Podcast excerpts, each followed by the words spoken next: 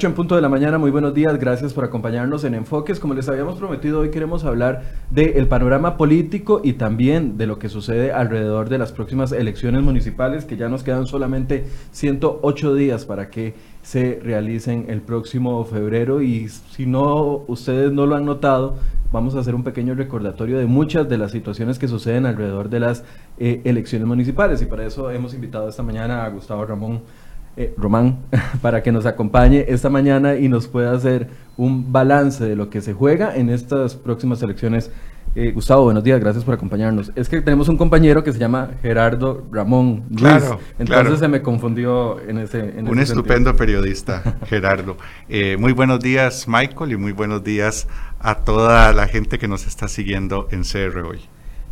Tal vez empecemos Hoy, hoy hice un, recuento rápido, rapidísimo de lo que ha sucedido en el último año con respecto a alcaldes municipales y también eh, candidatos a alcaldes. Y uno con una búsqueda muy rápida en Google puede encontrar noticias de los últimos, de los últimos días y de los últimos meses. Por ejemplo, denuncia contra el alcalde eh, Gerardo Oviedo de Santana por parte del diputado eh, Pablo Heriberto Abarca por, por supuestas contrataciones ilegales. Eh, denuncias contra Luis Fernando Mendoza, ex alcalde de Cañas, el 21 de agosto de este año. Denuncias y procesos penales contra Rolando Rodríguez, alcalde de Cartago, desde el 24 de noviembre a la fecha.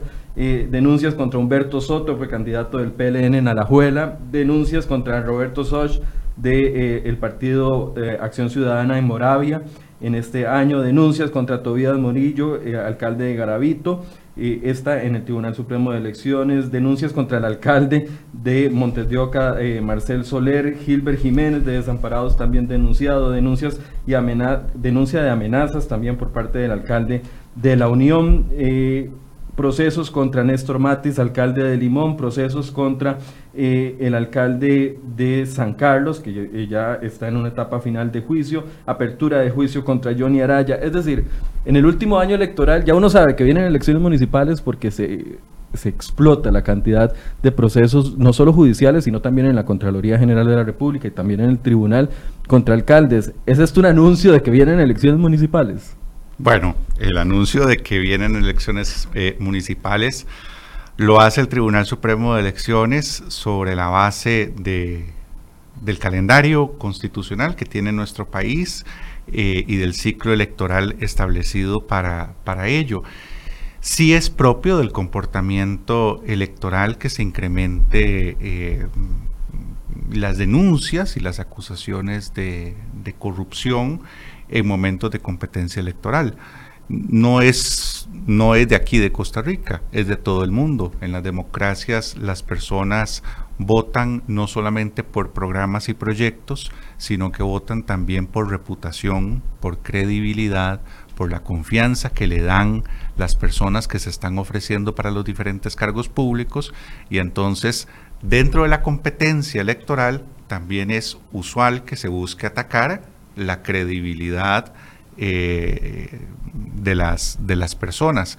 Eso significa que algunas denuncias tendrán sustento, otras no lo tendrán. Para eso, afortunadamente, tenemos mecanismos de control técnicos que se encargan de sustanciarlas. Son procesos en su mayoría eh, largos, por un principio básico de las democracias que es el derecho de defensa, porque las personas tienen derecho a defenderse en un debido proceso y la ciudadanía debe tener acceso a la mayor y a la mejor información posible, en lo que por cierto ustedes cumplen un rol fundamental como medios de comunicación para tomar la mejor decisión de cara a las elecciones. Pero sigue siendo, claramente, el tribunal es el que hace el llamado de elecciones, lo decía en, en, en otro sentido, sigue siendo una herramienta utilizada políticamente el hecho de las denuncias para embarrialar la cancha previa a las elecciones. Lo es en todo el mundo lo es en todo el mundo. Más que para emparrear la cancha, para abrirse camino o para sacar competidores de, eh, de la competencia. No digo con esto de ninguna manera que las denuncias sean falsas o que las... O que sean verdaderas. O, que no podemos decirlo. Exactamente. para eso existen los, los órganos de control correspondientes y las, y las instancias que se encargan de sustanciar estos, estos procesos. Eh, pero sí, esto es una, esto es una tendencia no en, no en Costa Rica, en todo el mundo. Y no es nueva en el histórico de las elecciones, lo hemos visto tanto en las presidenciales como también en las municipales. Sin duda alguna. Bueno, en la última municipal. Tiene que ver también con eh, un fenómeno propio de las campañas electorales en las democracias modernas y es que la identificación partidaria es cada vez menor. Antes las personas, independientemente casi de quién fuera el candidato, votaba por el candidato de su partido. Igual ni el nombre se podía saber, pero yo tengo un partido político que probablemente es el partido político de mi papá y de mis abuelos, y por ese es el que voy a votar eh, sin importar quién sea el candidato. Eso ya no es así la inmensa mayoría de los costarricenses no se identifica con un partido político. ¿Qué es lo que lo hace tomar su decisión? Sobre todo la percepción de confianza que le genera la persona que está ofreciendo su nombre, o al menos de menor desconfianza respecto de los otros contendientes. Y eso hace que la competencia política y la competencia electoral se centre menos, lo cual es lamentable, menos en ideas y propuestas y más en una campaña eh, de ataques. Yo creo que es importante, Michael, que en las eh, campañas políticas y en los debates electorales haya comunicación de ataque y que los candidatos denuncien las cosas que consideran que están mal, porque eso es importante que la ciudadanía lo sepa y que la prensa lo investigue y que se levanten las alfombras que haya que levantar. Pero no se puede ir toda la campaña en eso. Es importante que haya tiempo suficiente para discutir los problemas, en este caso del cantón, y las soluciones que ofrece cada equipo para eh, atender esos problemas. Que fue algo un poco de lo que nos pasó en el 2018. Nos enfrascamos en una discusión sobre temas eh, que ahora estamos pagando las consecuencias de no haberlos discutido y nos enfocamos en otro tipo de temas que eventualmente, después que se explota la, la realidad económica que estábamos viviendo, ahora muchos decimos, ¿por qué la campaña electoral no se concentró en estas medidas sustantivas que nos vinieron a golpear después? Bueno, la reflexión más oportuna para este momento sería darle una noticia a los costarricenses y esa noticia es que los síndicos no deciden el matrimonio igualitario y que los regidores no deciden sobre la norma técnica de aborto terapéutico. Eh, quiero decir con esto, no desaprovechemos estos meses, estos poco más de tres meses que nos quedan para la elección municipal, desviando la discusión respecto de temas nacionales que se tienen que resolver o que ya están resueltos en otras instancias. Lo que se está discutiendo en esta elección municipal son los problemas y los intereses que me resultan a mí más cercanos, más inmediatos. El mensaje del Tribunal Supremo de Elecciones es, estas elecciones se viven de cerca y se viven de cerca porque tienen que ver con el lugar donde me acuesto en la noche y donde me despierto por las mañanas, donde seguramente se criarán mis hijos o donde eh, mi familia eh, vive y donde tiene sus espacios de recreo. Y eso, eso debería ser lo que nos eh, ocupe la atención, los problemas de ese lugar, los desafíos que tiene, las posibilidades de mejora, eh, lo que ocupe nuestra atención en estos, en estos tres, poco más de tres meses que nos quedan de campaña. ¿Será que nos falta aprender un poco y también informar, eh, aquí me da culpa de los medios, sobre las enormes posibilidades de resolución que tiene cada una de las alcaldías con su estructura, sobre los problemas mediatos que tiene la gente en sus comunidades? Muchas veces cuando uno va a preguntar sobre un tema específico de una comunidad, la gente responde, es que el gobierno ni ah. siquiera toma en cuenta, es que el alcalde o es que los regidores, o es que no, tal vez no existe el conocimiento de que muchas de las soluciones a lo que ven como problemas cercanos está dentro de la participación que generen en la elección del, próximo líder de, de su cantón. Sin duda sin duda. Y precisamente por eso, dentro de la estrategia de comunicación que hemos seguido en el Tribunal Supremo de Elecciones, lo primero que hemos hecho es ofrecer recursos informativos sobre cuáles son los cargos que se van a elegir el próximo 2 de febrero y cuál es su rol, cuál es su papel dentro de la municipalidad. Yo los invito a visitar el sitio tse.go.cr.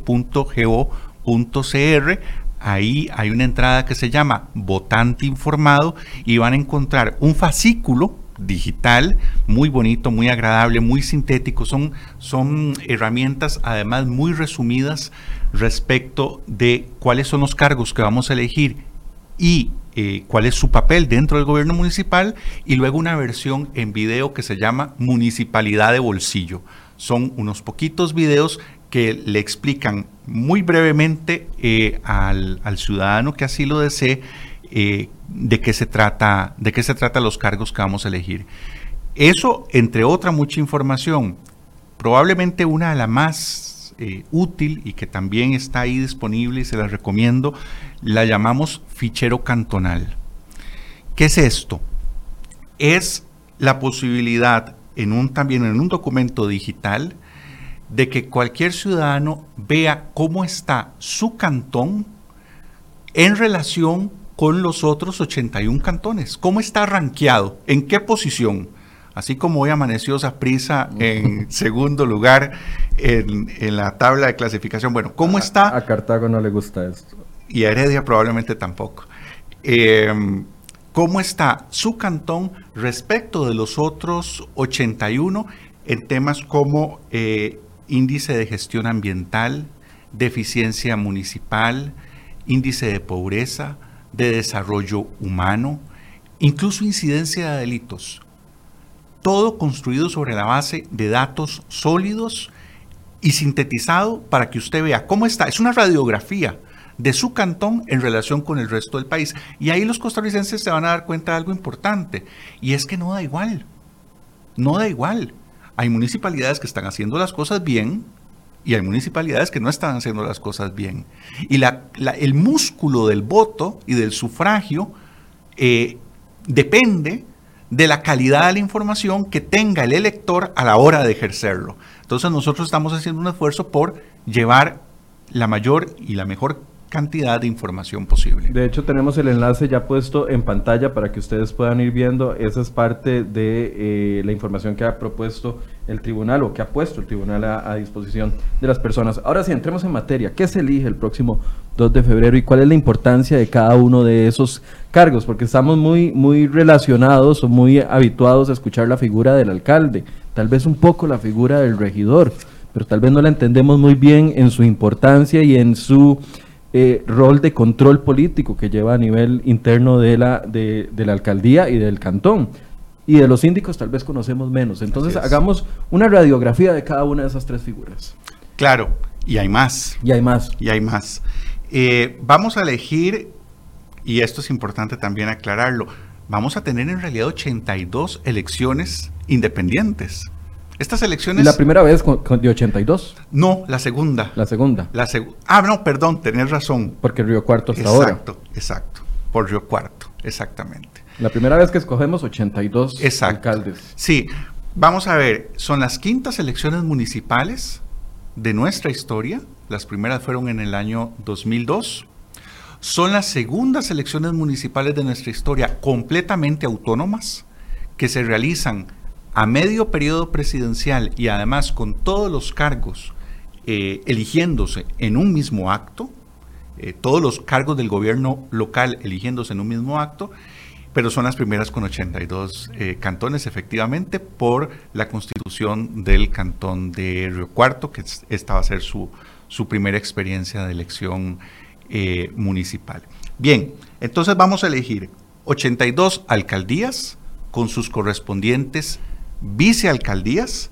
Eso va a ser una papeleta por la que van a votar eh, todos los costarricenses que vayan a las urnas. Vamos a elegir regidores en cada cantón.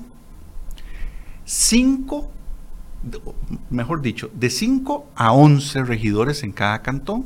Eso depende de la cantidad de población que tiene cada cantón. Que tiene cada cantón. Tenemos cantones creo que el más chico es Turruares, que son menos de 6 mil eh, eh, electores, y el más poblado es el Cantón Central de San José, que tiene 240 mil eh, electores aproximadamente. Entonces, eso depende de la cantidad de regidores. Estos, si me permiten la analogía, conforman el gobierno municipal eh, de manera análoga al, gobierno nacional, con una figura del alcalde, que es una figura ejecutiva, y la figura de los regidores, que conforman el Consejo Municipal, que viene a ser como una asamblea legislativa en el respectivo cantón. Incluso tienen sus propias fracciones, fracciones del, partido tal o del partido cual dentro del eh, Consejo Municipal. Y llevan adelante un plan de gobierno, que es el plan de gobierno que propone el alcalde, pero que puede o no puede ser aprobado según el respaldo que tenga el alcalde por parte de los regidores y por eso los partidos políticos buscan colocar no solamente a su alcalde, sino también a regidores del mismo partido político para buscar tener esos, eh, eh, ese músculo dentro del gobierno municipal o si no, tejer alianzas a lo largo de, del periodo en el que estén al frente de la municipalidad. Pero además vamos a elegir 508 eh, perdón, decía 508 eh, regidurías propietarias y suplentes y 486 sindicalías propietarias y suplentes. ¿Quién es el síndico? El síndico es una figura muy importante porque el síndico es la voz de cada distrito en el Consejo Municipal. Nosotros no solamente constituimos órganos en cada cantón, órganos de representación y de decisión en cada cantón, sino que además constituimos órganos de representación en cada distrito del país. Eh, eso hace, por supuesto, que esta elección sea tan compleja, porque cada distrito del país elige a sus propios representantes. Eso significa, Michael, y costarricenses que nos siguen, que si en la elección nacional el Tribunal Supremo de Elecciones debe preparar ocho tipos de papeletas distintas, eh, siete por cada una de las provincias y la papeleta nacional por fórmula presidencial. Siete para los diputados y la nacional para el presidente. Para esta elección tenemos que preparar más de 500 tipos de papeletas distintas. Porque si para la elección nacional elegimos 60 cargos, los 57 señores y señoras diputados y los tres integrantes de la nómina presidencial, en la elección eh, municipal están por elegirse 6.138 cargos. Así que es, es una cantidad, es, logísticamente es una elección bastante más compleja que la elección eh, nacional. En cada distrito del país se conforma un consejo de distrito que está integrado por cuatro concejales de distrito, propuestos también por los partidos políticos, votados por sus ciudadanos, y que se reúnen con un síndico, también elegido en cada distrito, para exponerle las necesidades, los intereses, las prioridades de ese distrito respectivo. Ese consejo de distrito lo preside el síndico, quien después participa en el Consejo Municipal, en el Consejo del Cantón. Con voz, pero sin voto. De modo que es... Los que votan son los regidores. Son los regidores. De modo que es como una especie de correa de transmisión de los intereses, de las necesidades, de las preocupaciones de cada distrito del país en el órgano municipal, en el gobierno municipal, eh, en el Consejo eh, eh, municipal. Es, decir, si nos involucráramos de la, y ahorita hablamos de la, del abstencionismo, porque entiendo de que las cifras son positivas en el sentido de que hay un crecimiento o se ha mostrado un crecimiento. Pero si cumpliéramos esa participación ciudadana completa, digamos, de que yo estudio por quién voy a votar, no solo para alcaldes, sino quiénes son sus vicealcaldes, y estudio también, o, vicealcaldesas y alcaldesa, estudio también quiénes van a ser los regidores y regidoras, tomo una decisión informada, es muy probablemente, eh, es muy probable que llegue a, llegue, llegue a, a conocer que mis propios vecinos o mi propia familia o la gente de mi comunidad, la conocida, es la que conforma esta estructura. Es que sí Eh, es. hay un- es la mayor oportunidad de cercanía a una estructura Es- política en el país. Exactamente, Michael. Aquí hay, aquí hay que hacer un cambio de, de chip. El gobierno municipal no es una sucursal del gobierno nacional en el cantón donde yo vivo. No, no es, no es como la agencia bancaria, no es, no es una sucursal. Es el grupo de vecinos escogido por sus propios vecinos para hacerse cargo de los intereses y de las necesidades de su cantón. Y en su mayoría son lugares pequeños. Ya- de por sí Costa Rica es un país pequeño. Pero si además estamos eligiendo representantes cantonales y representantes distritales, nos conocemos. Deberíamos. O deberíamos. Sabemos quiénes somos. Sabemos si las personas que se están ofreciendo tienen las dos características que yo pienso que tiene que tener eh, un representante o una representante política eh, eh, en una democracia madura y es que sea una persona idónea, capacitada para ejercer un cargo y que sea una persona honesta. Es decir, no nos sirve ninguna de las, de las dos otras alternativas, que sea una persona honesta, pero no capacitada para ejercer un cargo, o que sea una persona muy capacitada y muy diestra para ejercerlo, pero que no sea honesta. Necesitamos las, las, las dos cosas.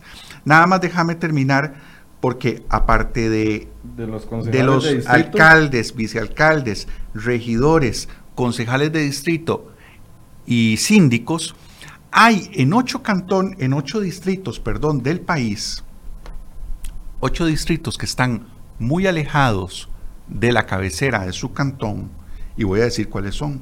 Cervantes de Alvarado. Tucurrique de Jiménez, Monteverde, Cóbano, Lepanto y Paquera de Punta Arenas, Colorado de Avangares y Peñas Blancas de San Ramón.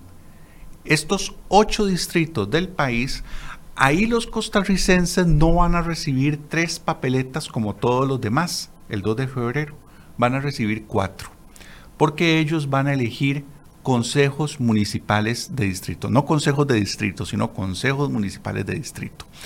Y esto, para simplificarlo, es una mini municipalidad en ese distrito, incluso con posibilidad de administración de presupuesto. Y está presidido no por un síndico, sino por un intendente, que es, nuevamente para explicarlo en sencillo, como un alcalde en ese distrito. Es decir, como sucedía, por ejemplo, con el Río Cuarto, que estaba muy lejos de la cabecera del cantón, que la gente no se sentía identificada, que no sentía la municipalidad cerca de ellos, ellos también tenían Claro, un- imagínate- un consejo de distrito. Imagínate que eh, Monteverde, Cóbano, Lepanto y Paquera tienen respecto de la cabecera de su cantón un golfo de por medio. un, un- un ferry. Tienen que Eh, claro, ferry. claro. Entonces, eh, eh, esto tiene una lógica también democrática. Aquí, aquí lo que está en juego es la filosofía que inspira estas elecciones es que la democracia se construye desde la base. Eh, no, no es una construcción de arriba hacia abajo, es una construcción desde la, desde la propia comunidad. Desde los barrios. Exactamente. De hecho, Michael, en la elección municipal del año 2010, de diciembre del 2010, el mensaje del tribunal era, esta es la elección de su barrio. Esta es la elección de su barrio. Ahora es, las elecciones se viven de cerca, pero el mensaje eh, eh, es, es básicamente el mismo. Tiene que ver con los intereses más inmediatos, tiene que ver con que la gente se apropie o recupere su comunidad. Eh, probablemente que to- tomemos conciencia de que eh, estamos a veces muy lejos de lo que tenemos más cerca. Suena suena extraño, pero, pero así pasa. Eh, eh, podemos estar muy lejos de lo que tenemos más cerca y, y que no nos engañemos pensando que los problemas de, de mi cantón eh, me son ajenos. No me son ajenos, me, me impactan directamente. Y Muchas veces más directamente que los grandes problemas nacionales. Y más allá de eso, siguiendo esa línea, las soluciones a mis problemas están más cerca de lo que yo creo que podrían estar. Por supuesto. Por supuesto. Ahora, esos intendentes que ya vimos que, está, que funcionan en ocho distritos, que están muy alejados de las cabeceras de cantón, ¿tienen voz y voto en el Consejo Municipal? O, Más, más aún, tienen poder de decisión, por eso decía que son una especie de... De mini municipalidad. Exacto, una especie de alcalde en el distrito. Ellos administran presupuesto. Ellos administran presupuesto. Tienen que coordinar algunos asuntos de gobierno municipal con eh, la municipalidad del cantón, pero ellos administran presupuesto y toman decisiones autónomas, muchísimo más autónomas que un consejo de distrito que, como digo, es un órgano no de decisión, sino más de representación, y su cabeza, quien lo preside, que es el síndico, participa luego en el consejo de, en el consejo municipal, pero con voz, sin voto. La figura del intendente es muchísimo más potente y por eso se elige en una papeleta aparte. Yo creo que el primer paso que uno debería de, hacer, si no lo conoce, es buscar en qué distrito estoy, de qué tamaño es mi distrito, de qué, quiénes son los síndicos que me van a representar en, en el consejo, bueno, que eventualmente van a, poder enviar la, o trasladar los mensajes de mi barrio al Consejo Municipal. Yo de verdad invito a los costarricenses que nos están siguiendo que aprovechen esta oportunidad. Eh, a nosotros no nos imponen a nuestras autoridades. Nadie viene de afuera a decirnos, a ustedes los va a gobernar. Eh, eh, no, no, no, nosotros somos los que elegimos a nuestros gobernantes y tenemos a escasos tres meses de tener la oportunidad de, eh, de renovar a nuestros gobiernos municipales, de premiar buenas gestiones y mantener en sus cargos a personas que quieran reelegirse o de castigar malas gestiones y removerlos y tenemos la posibilidad de informarnos con datos fidedignos cómo está nuestro cantón en diferentes eh, eh, aspectos. Tendremos la posibilidad, todavía no porque no ha cerrado el periodo de inscripción de candidaturas, pero cierra mañana. Cierra mañana a las 4 de la tarde, pero tendremos la posibilidad de en una aplicación móvil que se llama Votante Informado CR y que va a ser de descarga gratuita para cualquier sistema operativo de teléfono eh, celular, tener la posibilidad de comparar la hoja de vida y las propuestas de los y las candidatos a, eh, las alcaldías eh, para, para, para, hacer esa labor de, de comparación entre otras herramientas informativas. En, esa línea que usted decía de que los candidatos a cualquiera de estos puestos en la estructura municipal deberían de ser idóneos y honestos, bueno, la honestidad es algo más difícil de medir en, el sentido de eh, que queda mucho también a la percepción de la gente si no hay una denuncia concreta o una sentencia. Pero en el tema de idoneidad, existen requisitos para que estas personas puedan participar, no sé, requisitos mínimos de conocimiento, de experiencia para que puedan participar y ser nuestros representantes ante la municipalidad?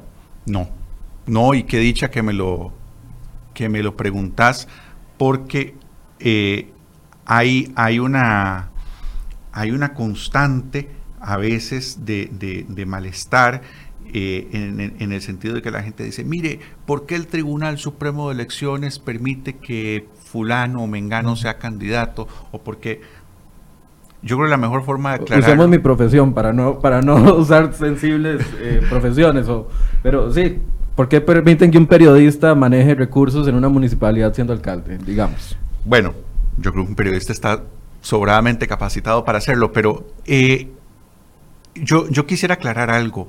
El Tribunal Supremo de Elecciones no es, no es, no es el Departamento de Recursos Humanos de la democracia costarricense. El Tribunal Supremo de Elecciones no filtra la idoneidad de las personas que van en las papeletas eh, para eh, un cargo de representación política. Por una razón muy sencilla porque en democracia eso le corresponde hacerlo a los ciudadanos. Eh, la, eh, la acción de parte del Estado de decirle a la ciudadanía, mire, usted por quien debe votar es por estas personas. Eh, ya yo excluí a los que considero que no son convenientes, eso es propio de los estados totalitarios. Aunque algunos pensarían que es un beneficio o una certeza de que hay gente más preparada para la labor. Claro, el beneficio y la certeza de esa es que entonces el Estado eh, pone en las listas a todas las personas que coinciden con las posiciones de quienes están en el poder y excluye a todas las contrarias. Es más el riesgo que el beneficio. Y entonces tenemos, tenemos eh, elecciones, eh, lo voy a decir con claridad, elecciones como las cubanas, lista única, con partido único. Y, sí, entonces el, partido, el partido único le dice a la ciudadanía, estos son los, vayan y, voten y, elijan eh, a, estas personas. No, la dignidad del ciudadano en democracia tiene aparejada una responsabilidad. ¿Qué es lo que hace el Tribunal Supremo de Elecciones en la revisión de las propuestas de los partidos políticos? Revisa que cumplan los requisitos que establece la legislación, que son requisitos mínimos. Tienen que ver con ser costarricense, con la mayoría de edad, con no pertenecer eh, o, ser, o, ser, parte del Estado seglar, lo que significa no ser parte del clero católico, y tener en la mayoría de estos cargos dos años de inscripción, de estar inscrito, domiciliado electoralmente en el respectivo cantón o en el respectivo distrito si voy por un cargo distrital. Es decir, no puede ser que yo esté inscrito en... José, sí, y, me presente por, por, Heredia, qué sé yo. Eh, esos son los requisitos que el Tribunal Supremo de Elecciones revisa y que eh, ya está revisando y terminará de revisar eh, sobre la base de las listas que, de las propuestas que se presenten hasta el día de mañana a las 4 de la tarde. Y si cumplen esos requisitos esas personas, bueno, y por supuesto que tengan sus, que su ciudadanía no haya sido suspendida por un delito, porque hay delitos en los que el juez impone una suspensión del ejercicio de derechos políticos. Si las personas cumplen esos requisitos, van a ir en las papeletas. Tiene que ser ciudadano costarricense o nacionalizado. Exacto, exacto. Lo pregunto porque eh, estaba viendo ayer en esta increíble ventana que es Facebook, ¿verdad? Que a uno le sale de todo lo que uno quiere ver y lo que no quiere ver. Y entonces ayer había, me, me, llegó una serie de publicaciones de un partido político que criticaba a otra persona eh, no lo voy a decir, es que si no la gente no va a entender. Criticaban a una artista costarricense nicaragüense porque se está lanzando de alcaldesa de Goicoechea. Entonces decían, esta nicaragüense quiere mandar en Goicoechea. Y esa era la campaña política que decía la publicación que estaba lanzando un partido político. No digo el partido político porque no tengo confirmación de que sea verdaderamente ese partido, pero eh, ya estaban atacando hasta por cuestión de nacionalidad o de origen o de, origen de nacimiento. Eso eso está permitido, no hay nada ilegal en eso si la persona es nacionalizada. Hay cargos en el país, eh, como por ejemplo la presidencia de la República, o por ejemplo cargos de no elección popular, como por ejemplo la presidencia de la Corte Suprema de Justicia, del Poder Judicial, eh, en los que se requiere ser costarricense por nacimiento. Es decir, no, no, no se puede ser costarricense naturalizado, pero estos, estos otros cargos sí se puede ser costarricense eh, naturalizado. Y por cierto que hemos tenido eh, magníficas contribuciones políticas a lo largo de toda nuestra historia. No voy a dar ejemplos desde luego, pero hemos tenido magníficas contribuciones políticas a lo largo de nuestra historia de eh, ciudadanos extranjeros que han venido, han abrazado la nacionalidad costarricense, se han naturalizado eh, y, han sido elegidos para un cargo de representación política. nada más quería terminar para redondear la idea, Michael. Eh, entonces, lo que el Tribunal Supremo de Elecciones eh, revisa es eso.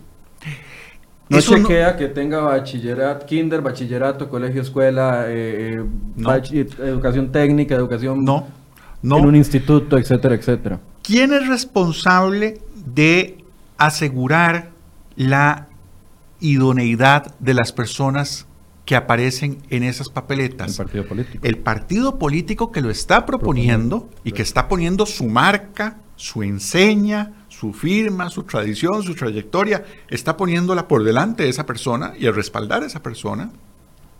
Y luego, desde luego, el ciudadano elector, que el hecho de que una persona aparezca en una papeleta no significa que, yo esté obligado a marcar la X eh, eh, eh, por esa persona.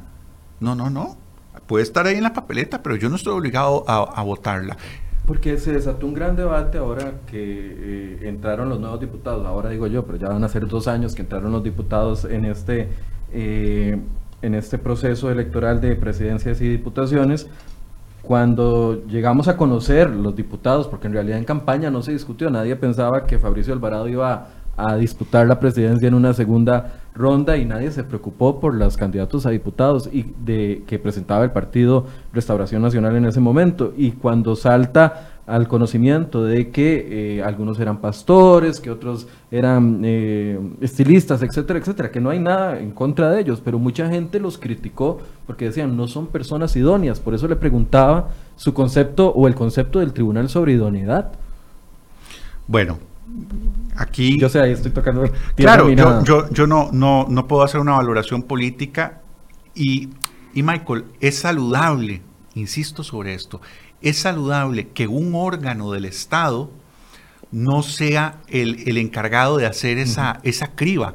Yo creo que, ese es un trabajo inapreciable, muy valioso, que debe hacer la prensa, eh, que debe hacer la academia, que debe hacer la ciudadanía, eh, eh, en el sentido de que hagamos un esfuerzo por llevar a las mejores personas, y ojo, por cierto, no necesariamente las mejores personas van a ser las, las que tengan más títulos académicos. No, persona es el, eh, doctor en algo. Llevar las mejores personas a esos cargos en los que van a tener el poder de decisión sobre cosas que nos interesan a todos. Eh, son, son, son cosas que nos afectan a todos y que impactan la vida nuestra y de las personas que más queremos. Y entonces debemos hacer un esfuerzo por eh, hacer un proceso de selección eh, lo mejor posible. ¿Cuál es el esfuerzo del Tribunal Supremo de Elecciones? Facilitar ese proceso proveyendo información lo, lo, más robusta posible. ¿Cómo estamos en participación? Bueno, se puede ver el vaso medio lleno o se puede ver medio vacío. la participación en las elecciones municipales es menor, es sustancialmente menor que en las elecciones nacionales. Cada 100 electores, ¿cuántos participaron la última vez? De la última vez, 35 de cada 35 de cada 100. De cada 100. Ahora, eso hay que matizarlo diciendo lo siguiente. Primero, nosotros como sociedad tenemos décadas, como nadie en América Latina, como nadie en Iberoamérica, de estar votando por presidentes y por diputados. Tenemos mucha experiencia en eso. Estamos muy habituados a eso. Pero haciendo elección municipal, eligiendo autónomamente a nuestros gobiernos municipales, tenemos desde el 2002. Es decir, tampoco nos demos palos eh, eh, y nos flagelemos como sociedad porque en realidad estamos en un proceso de aprendizaje, en una curva de aprendizaje. Segundo, en todo el mundo, las elecciones, o en la mayoría de países, las elecciones de naturaleza cantonal, municipal o autonómica, como se llamen, tienen niveles de participación más bajos que las elecciones nacionales. Eso es lo segundo que hay que decir. Y lo tercero que hay que decir, que es probablemente lo más, lo más positivo, es que a diferencia de las elecciones nacionales, la participación en las municipales ha sido sostenidamente creciente. Participó más gente en el 2006 que en el 2002, participó más gente en el 2010 que en el 2006 y participó bastante más gente en el 2016, que fueron las últimas que tuvimos, que en el 2010. Eh, de modo que yo creo que los datos, los datos duros, permiten afirmar que hay una curva de... Eh, de toma de conciencia de parte de la ciudadanía costarricense respecto de la importancia de sus gobiernos locales y por consiguiente de la elección municipal. Estamos eh, mejorando la participación en las elecciones municipales. Ah, y aquí entra otro factor que tal vez acerca más a la gente, que son los partidos eh, cantonales porque eh, ahorita usted me puede confirmar cuántos partidos cantonales hay, pero la conformación de partidos cantonales tal vez acerca más a la gente, y bueno, creo que Escazú es un ejemplo de ello, que lleva varias eh, elecciones ganando el partido cantonal y no un partido nacional. Como que la gente se siente más identificada que con el descontento que pueda existir con los partidos a nivel nacional. Bueno, eh, aunque son los que reinan en, las, en la mayoría de las alcaldías. Sí, Sí, la tendencia a la, inscripción de partidos políticos eh, cantonales es, es creciente. Estoy, estoy buscando el dato, pero eh, si, si, mal no recuerdo, en esta, eh, para esta elección 93 hay, cantonales. Hay inscritos 93, de poco más de 100 partidos. 21 nacionales, 23 provinciales y 93 cantonales efectivamente, eh, hay una tendencia creciente de inscripción de partidos cantonales y de votación por partidos eh, cantonales. Las opciones son muchas. Las últimas elecciones eh, municipales, que fueron las del año 2016, tuvimos cerca de 50 partidos compitiendo en estas elecciones todavía no lo podemos afirmar porque no se ha cerrado el periodo de inscripción de candidaturas, pero probablemente será una centena de partidos políticos. Entonces, opciones hay. Y dentro de esa amplia variedad van a tener opciones nacionales, opciones provinciales, que también hay, y opciones de naturaleza cantonal. Y siempre en la participación, ¿qué puede hacer las estructuras partidarias para enamorar a la gente? Y motivarla más a, involucrarse en este proceso. Ese es el desafío principal. Ese es, el, desafío principal. La, mm, y nuevamente, permítame la, metáfora futbolística. Las personas no van al, clásico eh, para ver al, árbitro. Las personas van al clásico porque los, los partidos, lo, perdón, los equipos eh, las atraen eh, eh, a, ese evento. Los partidos políticos tienen el desafío de, reconectar sobre todo con, con los intereses y con las necesidades de las comunidades. Esto tiene que ver con, con la escucha de dónde nos está cada uno en el lugar donde vive, donde nos está apretando el, zapato. Eh, con darle relevancia a eso. Yo decía al principio de esta entrevista, Michael, que no nos desviáramos con los grandes temas de la agenda eh, nacional. Esa fue la razón precisamente. Que ya hubo un intento. Esa fue la razón precisamente por la que las elecciones eh, municipales se quisieron, y costó, se quisieron independizar de las elecciones eh, nacionales, las municipales de las, de las nacionales. Porque ¿qué pasaba? No era que los temas cantonales pasaran a un segundo o tercer plano en la elección nacional, es que ni siquiera se discutían. La gente votaba por regidores, que era la tercera papeleta, eh, casi que por el voto arrastre del partido del, candidato, presidencial. Entonces hubo un esfuerzo que decía fue difícil. Primero se pasaron a diciembre del mismo año que se hacía la elección nacional, luego sí se pasaron a medio periodo, pero dejando a los regidores eh, electos en, eh, con la elección nacional. Entonces es una cosa rarísima porque elegíamos en diciembre a los alcaldes, a los síndicos, a los concejales de distrito, pero en la elección nacional de febrero elegíamos al presidente, a los diputados y a los regidores. Eh, ya a partir del 2016 los elegimos a medio periodo, en febrero y no en diciembre, que no es un mes para hacer elecciones. Eh, y además los elegimos todos eh, juntos. El sentido de esto es darle relevancia, realce a los temas municipales. Para mí entonces el principal desafío de los partidos políticos es no utilizar esta elección municipal como una especie de entrenamiento o de preparación. O de prueba de estructuras. Para la elección eh, nacional. No, cada cantón es importante. Es que ahí vive la gente. ¿Cómo no va a ser importante el lugar donde uno vive? Eh, démosle la importancia que tiene. ¿Y dónde veo yo si se le está dando la importancia que tiene? En las personas que están proponiendo. Y en la seriedad de las propuestas que esas personas están haciendo.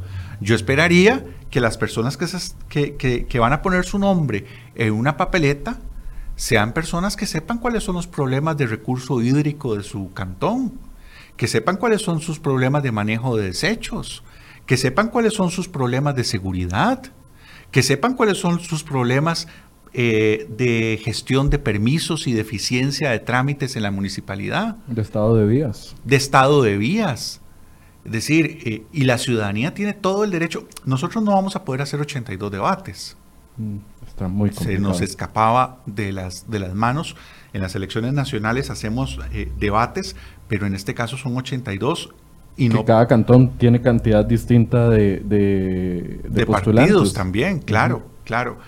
Eh, pero no nos quedamos con los brazos cruzados. Desarrollamos a través del Instituto de Formación y Estudios en Democracia, IFED, un eh, manual que está también en digital en eh, el sitio web tse.go.cr en la ventana votante informado sobre cómo organizar debates. Una guía muy básica, muy sencilla, muy breve también, que tiene una parte jurídica, de jurisprudencia, de qué ha dicho el Tribunal Supremo de Elecciones sobre cómo, qué margen de libertad hay en la organización de, eh, de los debates, y luego unas ayudas logísticas o recomendaciones de cómo se puede organizar un debate.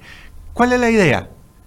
Que en los distintos cantones de este país, sociedad civil, universidades, medios de comunicación locales, hasta en el último salón parroquial los vecinos puedan organizar debates.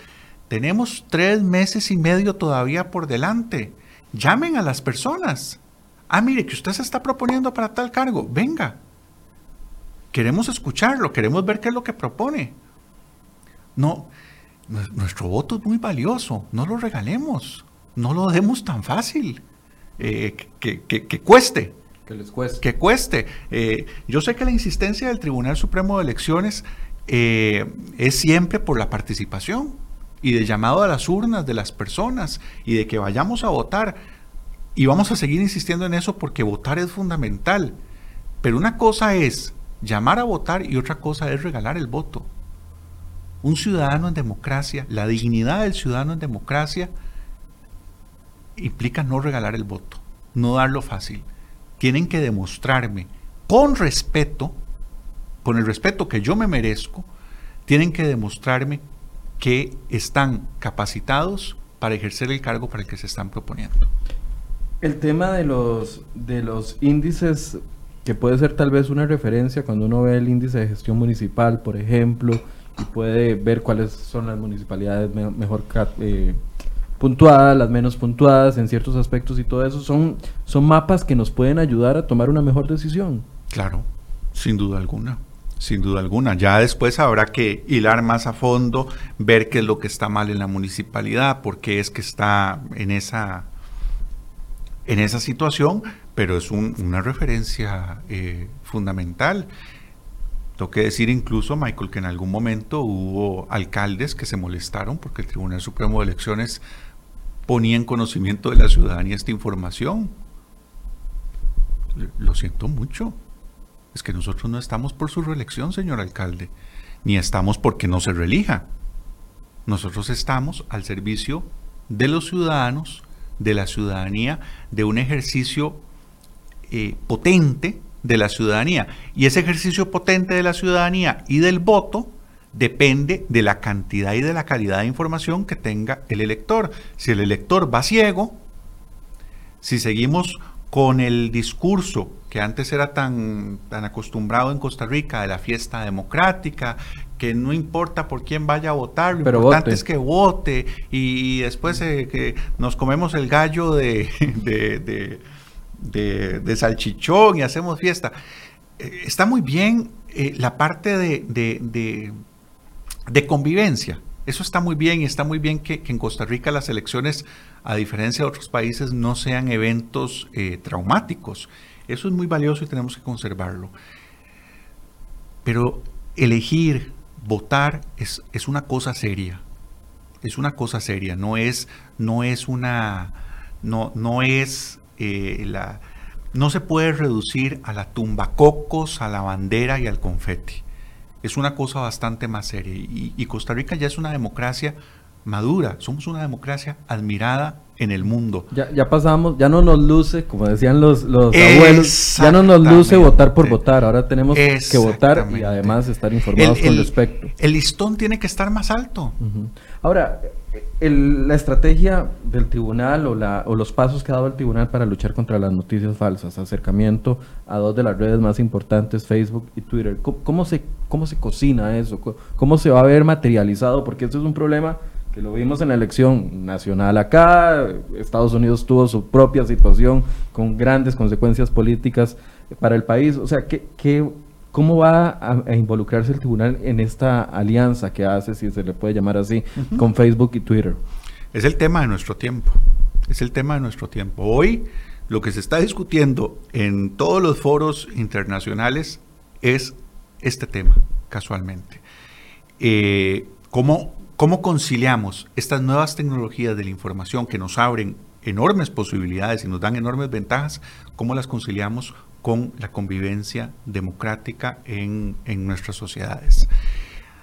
Eh, nosotros recibimos como Tribunal Supremo de Elecciones el mandato legal en el año 2009, cuando se creó el nuevo Código Electoral, de eh, promover cultura democrática y valores cívicos.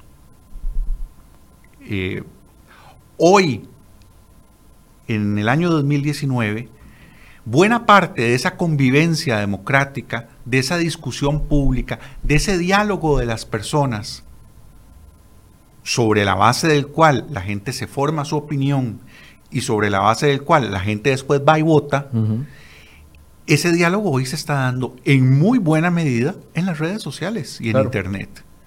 Entonces, eh, era bastante lógico que nuestra labor legal de promover cultura democrática y valores cívicos teníamos que llevarla también a esa esfera digital.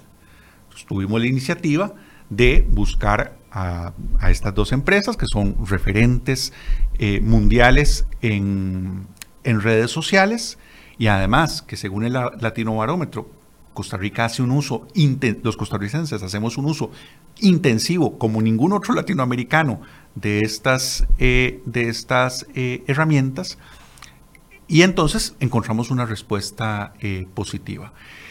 ¿Qué vamos a hacer con Facebook? Una campaña de alfabetización digital que se llama Soy Digital. Ellos vinieron, capacitaron a 40 funcionarios del Tribunal Supremo de Elecciones y esos 40 funcionarios del Tribunal Supremo de Elecciones, sobre todo durante los meses de octubre y noviembre, aunque tendremos algunas actividades en diciembre e incluso quizá una en enero, irán a distintas zonas del país, de punta a punta, esto no va a ser una cuestión valle centralina, a dar capacitaciones de alfabetización digital. ¿Qué es esto? Va a depender, y aquí tiene una importancia la mediación pedagógica de nuestro Instituto de Formación y Estudios en Democracia, va a depender del público específico de cada capacitación a algunas personas habrá que empezar por explicarles qué es Internet. Así, ¿qué es Internet? Otros contenidos son cómo manejar la seguridad de los datos o la privacidad de mi información en Internet.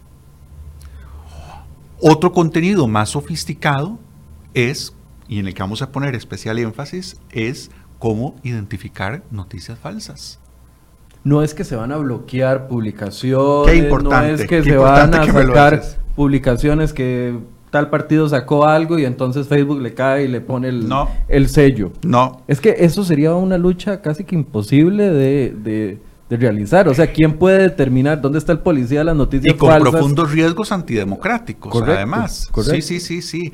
Aquí hay una boca, aquí hay una, aquí hay un posicionamiento filosófico, Michael, del Tribunal Supremo de Elecciones, porque hay países en los que se está combatiendo la desinformación y las noticias falsas con medidas punitivas. con sanciones, con penas, dándole al Estado mayor músculo para controlar el pensamiento y la difusión del pensamiento de la ciudadanía. Eso es muy peligroso, muy peligroso. Nosotros la alternativa, la opción que estamos siguiendo es otra. Estamos combatiendo la desinformación, fortaleciendo la capacidad de los ciudadanos para ejercer sus libertades y sus derechos, y sus deberes y sus responsabilidades también.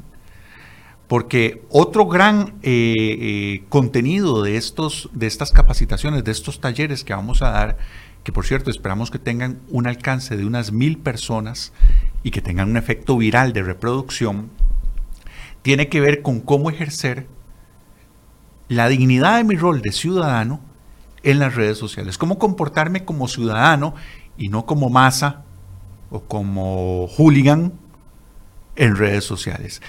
Y esto, Michael, tiene, tiene que ver con mucho más que las noticias falsas.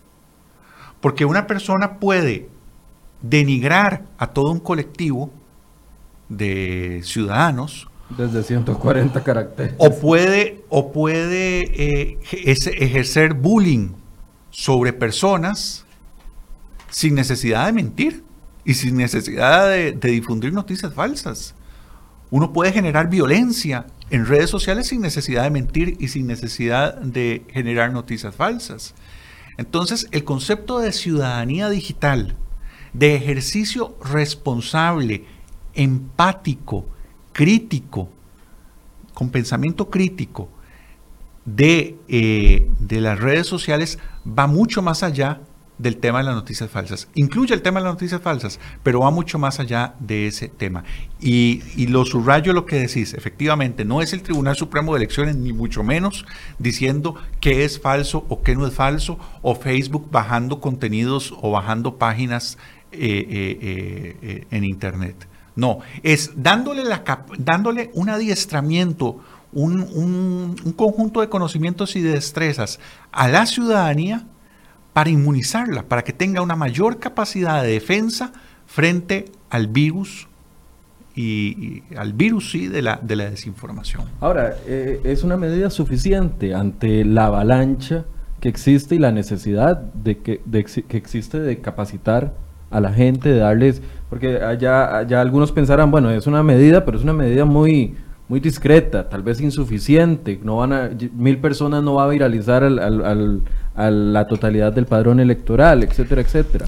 Es un primer paso, es un primer paso pionero. Eh, y, voy a poner un ejemplo.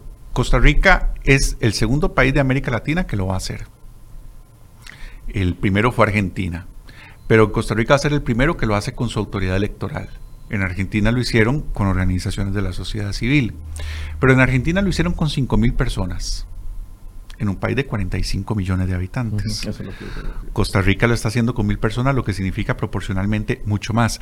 Y además, en Argentina lo hicieron en la provincia de Buenos Aires solamente. Nosotros lo vamos a hacer de punta a punta del país. Con todo y eso, que yo creo que es muy ambicioso, lo estamos pensando como un plan piloto. Estamos pensando en cerca de 30, entre, 30, entre 25 y 30 talleres con un alcance de mil personas eh, eh, de cara a las elecciones municipales. ¿Qué es lo que vamos a hacer? Cuando concluya la elección municipal, vamos a someter todo el proceso a una evaluación rigurosa por parte de un consejo de asesores. Este consejo de asesores ya está constituido, está conformado por un representante de Facebook, un representante del Tribunal Supremo de Elecciones, un representante del Centro de Investigación en Comunicación de la Universidad de Costa Rica, un representante del Estado de la Nación y un representante del Laboratorio de Innovación e Investigación Tecnológica de la UNED. Esas cinco personas se van a encargar de hacer una evaluación de este proceso porque lo que queremos, por supuesto, es mejorarlo y reforzarlo de cara a las elecciones del 2022. Se nos va acabando el tiempo, pero creo que no sé si nos está quedando por fuera algún aspecto que ustedes vean medular de, comentar antes de cerrar. No mencioné lo de Twitter. La, la, colaboración con Twitter es más acotada. Ellos van a impartir directamente, ahí sí ya no van a ser funcionarios electorales, eh, tres talleres. Uno va a estar dirigido a nuestro equipo de comunicación del Tribunal Supremo de Elecciones, otro va a estar dirigido a periodistas, ojalá puedas eh, acompañarnos, y otro va a estar dirigido a community managers de eh, partidos políticos. ¿Y cuál es el objetivo de esta capacitación que va a dar Twitter?